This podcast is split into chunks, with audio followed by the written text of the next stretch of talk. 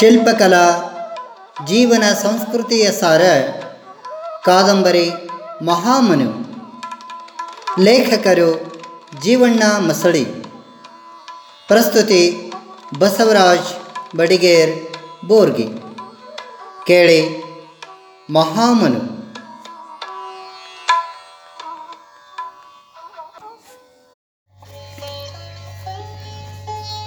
ಸಂಚಿಕೆ ಅರವತ್ತ್ಮೂರು ವಿಶ್ವರೂಪಾಚಾರ್ಯರು ಗುಹೆಯಲ್ಲಿ ವಾಸಿಸುತ್ತಿರುವ ಸಾಧುಗಳನ್ನು ತಾವು ಯಾವ ಮತದವರು ಎಂದು ಕೇಳಿದ ಪ್ರಶ್ನೆಗೆ ಆ ಸಾಧುಗಳು ಉತ್ತರಿಸುತ್ತಾರೆ. ನಾನು ತಮಿಳುನಾಡಿನ ಒಂದು ಚಿಕ್ಕ ಹಳ್ಳಿಯವನು. ವಿಶ್ವಕರ್ಮ ಬಡ ಕುಟುಂಬದಲ್ಲಿ ನನ್ನ ಜನನ ಆದರೆ ಕಾರಣಾಂತರದಿಂದ ನಾನು ಹಿಮಾಲಯಕ್ಕೆ ಹೋಗಿ ಅಲ್ಲಿಯೇ ಕೆಲವು ವರ್ಷ ಇದ್ದು ಆಧ್ಯಾತ್ಮ ಸಾಧನೆಯಲ್ಲಿ ತೊಡಗಿದೆ ಎಂದು ತಮ್ಮ ಜೀವನ ವೃತ್ತಾಂತವನ್ನೆಲ್ಲ ವಿವರಿಸಿದರು. ಅವರು ಮತ್ತೆ ಹೇಳಿದರು, ನಾನು ನಿಮ್ಮವನೇ. ಆದರೆ ನಾನು ಜಾತಿಯನ್ನು ಮೀರಿದವನು. ನನಗೆ ಮಾನವ ಕುಲವೇ ಕುಲ. ನನಗೆ ಎಲ್ಲರೂ ಬೇಕು. ಎಲ್ಲರಿಗೂ ನಾನು ಬೇಕು. ಎಲ್ಲೆಲ್ಲಿಯೂ ಪರಮಾತ್ಮನಿದ್ದಾನೆ. ಅದಕ್ಕಾಗಿ ನಾನು ಎಲ್ಲರವನು ಎಂದರು. ಸಾಧುಗಳ ವಿಚಾರ ಆಚಾರಗಳು ವಿಶ್ವರೂಪಾಚಾರ್ಯರಿಗೆ ಹಿಡಿಸಿದವು. ಆದ್ದರಿಂದ ಅವರು ಸಾಧುಗಳ ದಿವ್ಯ ಆಶ್ರಮಕ್ಕೆ ಕೆಲವು ಸಲ ಹೋಗಿ ಬಂದು ಮಾಡಿದ್ದರು. ಕೆಲವು ತಿಂಗಳು ಉರುಳಿದವು. ಬ್ರಹ್ಮಾನಂದ ಸಾಧುಗಳು ವೃದ್ಧಾಪ್ಯದ ಪರಿಣಾಮವಾಗಿ ನೆಲ ಹಿಡಿದರು ದೇಹ ಜರ್ಚರಿತವಾಯಿತು ತೀರ ಅವಸಾನಕ್ಕೆ ಬಂದರು. ಸಾಧುಗಳು ಬಾದಾಮಿಯಿಂದ ವಿಶ್ವರೂಪಾಚಾರ್ಯರನ್ನು ಕರೆಸಿಕೊಂಡರು ಅವರು ಆಚಾರ್ಯರನ್ನು ಹತ್ತಿರ ಕರೆದು, ಆಚಾರ್ಯರೇ, ನಾನು ಇನ್ನು ಬಹಳ ದಿವಸ ಉಳಿಯಲಾರೆ. ಅದಕ್ಕಾಗಿ ನನ್ನ ನಂತರ ಈ ಗುಹಾಲಯವು ಮತ್ತೆ ಕಾಡಿನ ಪಾಲಾಗುತ್ತದೆ. ಅದು ಆಗಬಾರದು. ನಾನು ಹಾಕಿಕೊಂಡು ಬಂದ ಉಜ್ವಲ ಪರಂಪರೆಯನ್ನು ನೀವು ಮುಂದೆ ನಡೆಸಿಕೊಂಡು ಹೋಗಬೇಕು. ಅದಕ್ಕಾಗಿ ನೀವು ನಿಮ್ಮ ಪತ್ನಿ ಸಹಿತ ಈ ಗುಹಾಲಯಕ್ಕೆ ಬಂದು ಬಿಡಿ. ನಿಮ್ಮ ಶಿಲ್ಪ ಕಾರ್ಯ ಚೆನ್ನಾಗಿ ನಡೆಯುತ್ತದೆ. ನಿಮ್ಮ ಧರ್ಮಾಚರಣೆಗೆ ಇದೊಳ್ಳೆಯ ಅನುಕೂಲ ಸ್ಥಳವಾಗಿದೆ. ಪ್ರಶಾಂತ ವಾತಾವರಣವಿದೆ. ನಿಮ್ಮ ಮನಸ್ಸು ಒಪ್ಪಿದರೆ ನೀವು ನಾಳೆ ಕುಟುಂಬ ಸಹಿತ ಬಂದು ಬಿಡಿ ಎಂದರು. ಸಾಧುಗಳು ಹೇಳುವ ಮಾತುಗಳಲ್ಲಿ ಕಳಕಳಿ ಇದ್ದಿತು. ಈ ಗುಹಾಲಯವು ವಾಸಯೋಗ್ಯವೂ ಇದ್ದಿತು. ಮನೆ ಮತ್ತು ಶಿಲ್ಪ ಕಾರ್ಯಗಳಿಗೆ ಸಾಕಾಗುವಷ್ಟು ಸ್ಥಳ ವೈಶಾಲ್ಯವಿತ್ತು. ದೇವ ಮಂದಿರವಿದೆ. ನೀರಿನ ಸೌಕರ್ಯ, ಚೆನ್ನಾದ ಹವೆ, ಜನಸಂಪರ್ಕ ಯಾವತ್ತೂ ಅನುಕೂಲವಾದ ಸ್ಥಳವಾಗಿದೆ. ವಿಶ್ವರೂಪಾಚಾರ್ಯರು ದೀರ್ಘವಾಗಿ ಆಲೋಚಿಸಿದರು. ಸಾಧುಗಳ ಮಾತಿಗೆ ಒಪ್ಪಿಕೊಂಡು ಅವರು ಬಾದಾಮಿಯಿಂದ ಪತ್ನಿ ಗಂಟು ಮೂಟೆ ಸಹಿತ ಗುಹಾಲಯಕ್ಕೆ ಬಂದು ಬಿಟ್ಟಿದ್ದರು. ವಿಶ್ವರೂಪಾಚಾರ್ಯರು ಗುಹಾಲಯದಲ್ಲಿ ಶಿಲ್ಪಶಾಲೆಯನ್ನು ಸ್ಥಾಪಿಸಿಕೊಂಡರು. ಶಿಲ್ಪಜ್ಞಾನ ಸಂಪಾದನೆಗಾಗಿ ಕೆಲವರು ವಿಶ್ವಕರ್ಮ ಜನಾಂಗದ ತರುಣರು ಆಚಾರ್ಯರ ಶಿಷ್ಯತ್ವವನ್ನು ವಹಿಸಿ ಬಂದರು.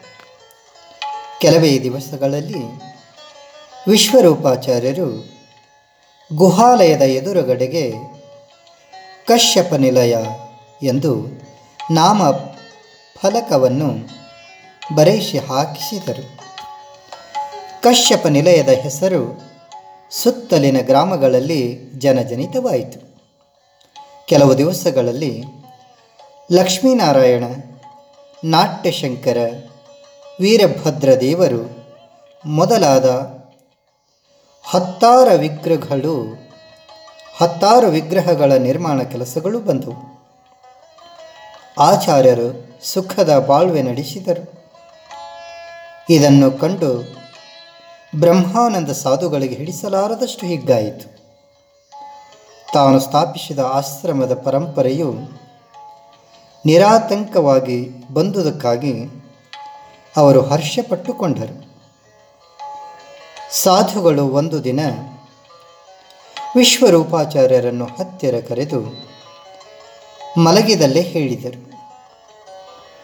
ನಿಮ್ಮ ಕಶ್ಯಪ ನಿಲಯದ ಕೆಲಸವನ್ನು ಜನರು ಮೆಚ್ಚಿಕೊಂಡಿದ್ದಾರೆ. ಇನ್ನು ಇದರ ಕೀರ್ತಿ ಸುಗಂಧ ದ್ರವ್ಯದ ಸುವಾಸನೆಯಂತೆ ಹಬ್ಬುವುದು. ನಿಮಗೆ ದೇವರು ಕಲ್ಯಾಣ ಮಾಡುವನು ನಿಮಗೆ ಚಿನ್ನದಂತಹ ಮಕ್ಕಳು ಜನಿಸುವರು. ನಿಮ್ಮ ಬಾಳು ಬಂಗಾರವಾಗುವುದು. ಚಿಂತಿಸಬೇಡಿರಿ. ನಾನೇ ನಿಮ್ಮ ಉದರದಲ್ಲಿ ಜನಿಸಿ ಬರುವೆನು. ಆದರೆ ನೀವು ನನಗೆ ಮದುವೆ ಮಾಡಬೇಡಿರಿ. ನಾನು ಮುಂದಿನ ಜನ್ಮದಲ್ಲಿಯೂ ಸನ್ಯಾಸಿಯಾಗಿಯೇ ಇರುವೆನು. ನನ್ನ ಸಾಧನೆಯ ಮುಂದಿನ ಕಾರ್ಯವು ನಿಮ್ಮ ಉದರದಲ್ಲಿ ಜನಿಸಿ ಅದನ್ನು ಮುಂದೆ ಸಾಗಿಸಿಕೊಂಡು ಹೋಗುವೆನು. ನೆನಪಿರಲಿ, ನಿಮಗೆ ಮೂರನೆಯ ಮಗನಾಗಿ ಹುಟ್ಟುವೆನು. ಆಚಾರ್ಯರೇ ಇನ್ನು ಕೆಲವೇ ನಿಮಿಷಗಳಲ್ಲಿ ನಾನು ಈ ದೇಹದಿಂದ ಅಗಲಿ ಹೋಗುತ್ತೇನೆ. ಮುಂದೆ ಕೆಲವೇ ನಿಮಿಷಗಳಲ್ಲಿ ಬ್ರಹ್ಮಾನಂದ ಸಾಧುಗಳು ಕಣ್ಣು ಮುಚ್ಚಿದರು. ಸುತ್ತಲಿನ ಹಳ್ಳಿಗಳ ಜನರು ತಂಡ ತಂಡವಾಗಿ ಬಂದರು. ಸಾಧುಗಳ ಅಂತ್ಯೇಷ್ಟಿ ಯಥಾವಿಧಿ ಸಾಂಗವಾಯಿತು. ಇದು ನಾಲ್ಕೈದು ವರ್ಷಗಳ ಹಿಂದಿನ ಕಥೆ. ವಿಶ್ವರೂಪಾಚಾರ್ಯರಿಗೆ ಈ ಗುಹಾಲಯಕ್ಕೆ ಬಂದಾಗ್ಗೆ ಮೂವತ್ತು ವರ್ಷ ಪ್ರಾಯ. ಇವತ್ತು ಆಚಾರ್ಯರು ಎಪ್ಪತ್ತೈದು ಸಂವತ್ಸರಗಳನ್ನು ದಾಟಿದ್ದಾರೆ. ಅವರ ತಲೆಗೂದಲು ಗಡ್ಡ ಬೆಳ್ಳಗಾಗಿವೆ. ದೇಹ ಬಡಕಲಾಗಿದೆ.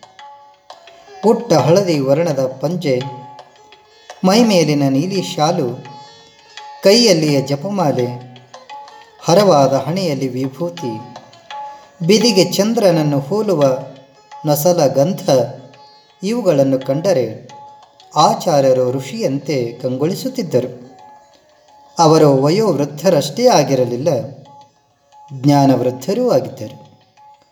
ಋಗ್ವೇದದ ಹತ್ತನೆಯ ಮಂಡಲದಲ್ಲಿಯ ಪುರುಷ ಸೂಕ್ತವನ್ನು ಅವರ ಬಾಯಿಂದ ಕೇಳಬೇಕು. ಪುರುಷ ಸೂಕ್ತದ ವಿವರಣೆ ಕೊಡುತ್ತಾ, ಇದೇ ವಿಶ್ವಕರ್ಮ ಸೂಕ್ತ. ಎಂದು ಹೇಳುತ್ತಿದ್ದರು.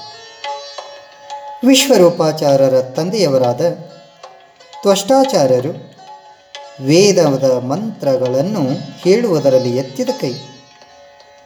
ಅಂಥ ಘನ ವ್ಯಕ್ತಿತ್ವವನ್ನು ಹೊಂದಿದ ತ್ವಷ್ಟಾಚಾರ್ಯಗಳ ಸನ್ನಿಧಿಯಲ್ಲಿ ವಿಶ್ವರೂಪಾಚಾರ್ಯರ ವಿದ್ಯಾಭ್ಯಾಸವಾಗಿದ್ದಿತು.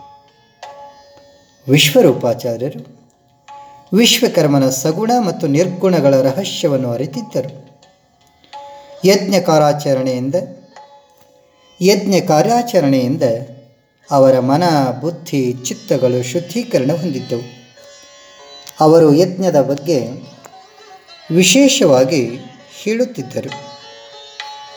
ಯಜ್ಞದ ಬಗ್ಗೆ ವಿಶೇಷವಾಗಿ ಹೇಳುತ್ತಿದ್ದರು. ಮಹಾಮನು ಕಾದಂಬರಿ ಪ್ರಸ್ತುತಗೊಂಡಿತು. ಮತ್ತೆ ಮುಂದಿನ ಸಂಚಿಕೆಯಲ್ಲಿ ಮುಂದುವರಿಯುವುದು.